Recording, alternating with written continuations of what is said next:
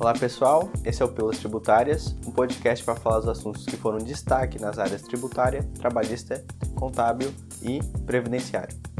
O assunto que falaremos essa semana é sobre a redução do IPI e ADI colocado em cima dele. Eu sou Gustavo Rames, consultor tributário da área estadual. E eu sou Samuel Vieira, consultor da área de tributos estaduais. Já começando sobre esse assunto polêmico, é, a gente sabe, sabe que para a tributação do IPI ele é definido conforme cada NCM. NCM é como se fosse um código para cada mercadoria, ou seja, para verificar a tributação de um produto, basta saber o código dele, que a tabela vai me devolver ali, então não preciso calcular nem descobrir. Diferente como funciona com o CMS, onde tem alíquotas que a gente precisa encaixar nas inscrições, o IPI não tem nada disso, é bem mais simples. Fora os princípios e critérios para definir a alíquota do IPI, a tabela TIP, que é a tabela que serve para exemplificar cada alíquota do IPI, ela normalmente ela é renovada a cada quatro anos e sofre as, as alterações. No final do ano passado, teve a publicação de uma nova tabela do IPI, que entra em vigor em abril, a princípio, não entrou. Nesse ano, teve uma redução geral nas alíquotas dessa, dessa tributação do IPI. Então, Samuel, da redução, como ela começou desse ano? Então, as reduções, como a gente sabe, claro, o problema veio ocorrer esse ano, tá? Mas já tinha redução de 25%, né? É o decreto 10.979, que era uma redução de 25%. Mas, naquele momento, né, o STF não tinha se comunicado ainda sobre o assunto, né? Mas já havia certa discussão que já ameaçava, já né? ameaçava, né, que ia denunciar né, o benefício, né, por conta da inconstitucionalidade dele, né? Por, enfim, né, afetar, né, Zona Franca de Manaus. Zona Franca de Manaus, né, direta e indiretamente, né, por conta da, das reduções, né. É, mas enfim, a decisão do ministro Alexandre de Moraes, né, que veio a ocorrer esse ano, né, a 10153, é, não veio tratar sobre essa redução pelo decreto 10.979 e pelos decretos né, que afetaram a nova TIP, que foram os decretos 11.047, 11.052 e 11.055, todos de 2022, né, sobre a TIP vigente. E qual seria o motivo que eles alegaram né, para a inconstitucionalidade dessa redução? Os motivos que estavam ali na petição foi um relatório de mais de 40 páginas falando sobre a Zona Franca de Manaus, o crescimento dela referente aos benefícios baseado na Constituição Federal para desenvolver aquela área econômica e o argumento que ele colocou é que a redução ela não afeta a Zona Franca de Manaus. Por quê? Porque os produtos industrializados ali na Zona Franca de Manaus, eles são isentos.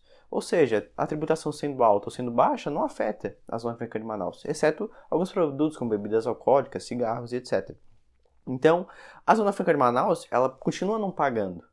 O que foi reduzido diminui a competitividade entre a Zona Franca de Manaus e os produtos produzidos em outros territórios nacionais. E o argumento que ele colocou é: essa diferença de 25% e 35%, diminuindo a distância do benefício da Zona Franca de Manaus com a alíquota dos produtos, é justamente a diferença com que fazia com que os produtos da Zona Franca de Manaus permanecessem competitivos. E sem essa distância, porque é uma zona diferenciada, transporte, logística, etc., faria com que se equipararia entre os demais territórios nacionais, o que não é o objetivo, e perderia a competitividade, não fazendo mais sentido as empresas se instalarem ali na Zona Franca de Manaus. Uhum. Então, como tem a previsão na Constituição Federal para que seja uma zona beneficiada, e agora essa redução geral das alíquotas, que favorece o contribuinte de uma certa maneira, mas perde competitividade, o ministro Alexandre de Moraes declarou isso como inconstitucional. Uhum. O ministro até comentou né, que a redução não foi de todo mal, né? o problema foi Claro, você estabeleceu uma redução, é ótimo para quem fabrica, é ótimo para quem compra. O problema dele não foi com a redução especificamente, o problema dele foi com a falta de compensação para a Zona Franca de Manaus. Ele falou: olha, se você quer ficar a redução, tudo bem, mas tem que ter alguma forma de compensação para a Zona Franca de Manaus. Algum outro tipo de benefício, algum outro tipo de redução, para justamente ajudar quem está na Zona Franca de Manaus a se manter competitivo, né? Justamente como o Gustavo já comentou, é uma zona que, pela Constituição Federal, deve ser protegida, né? E conta a sua importância no desenvolvimento é, uniforme de todo o território nacional, da preservação ambiental, de toda essa situação, né? Então, de fato, faz sentido a decisão. Mas, falando agora já da suspensão em específico, ela não suspendeu a redução por completo. Não. E é aqui que gera toda a discussão em torno sobre Parcialmente não, não suspendeu por completo, por é. conta do decreto 11.052 foi por completo. Isso, é porque. Isso, exatamente. Esse aí é por completo. Mas, falando em específico, eles suspenderam os produtos que competem com a Zona Franca de Manaus. Uhum. Só que qual o problema?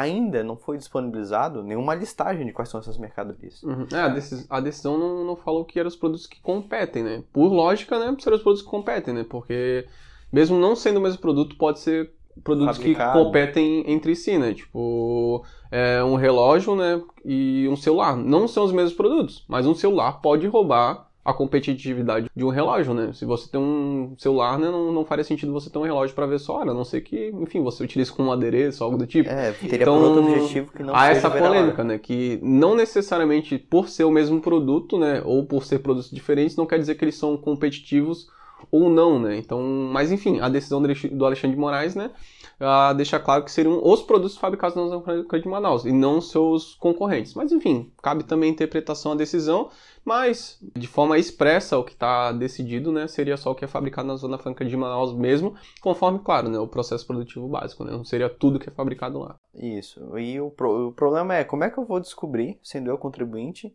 os produtos que uma empresa de Manaus produz para saber se eu estou competindo diretamente com aquele produto ou não.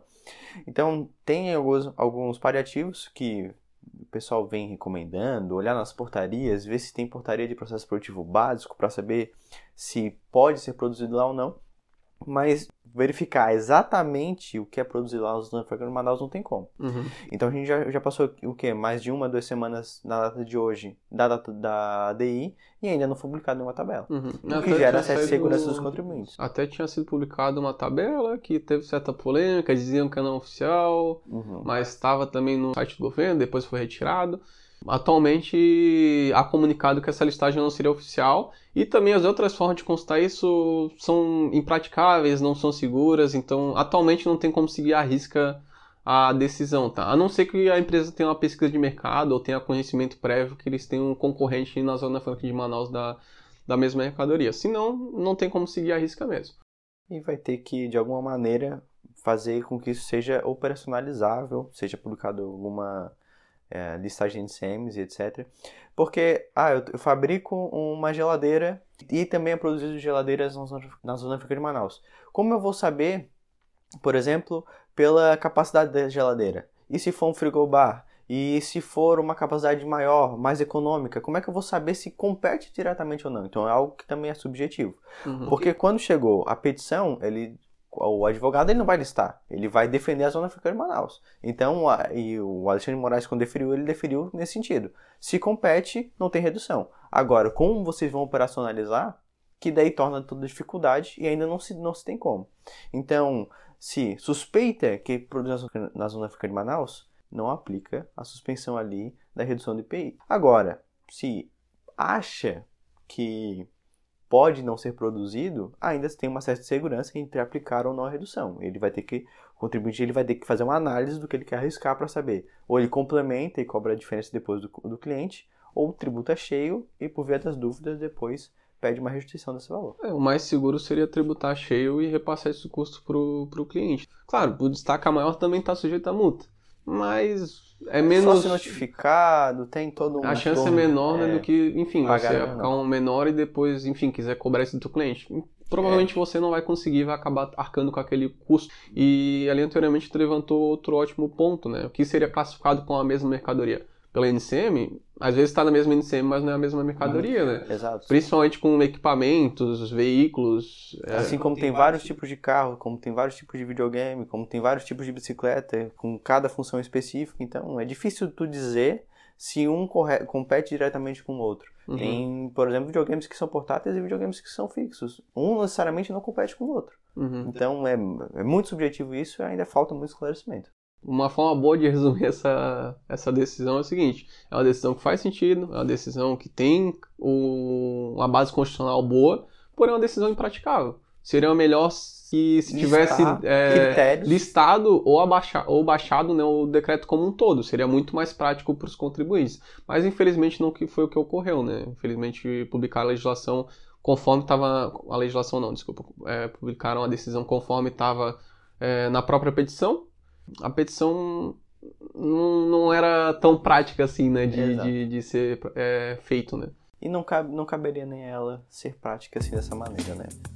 E com isso a gente encerra nosso diálogo aqui sobre o tema de hoje, que é a suspensão da redução do tempo do, da alíquota do IPI. Obrigado por ficarem até aqui. Até mais. Até mais.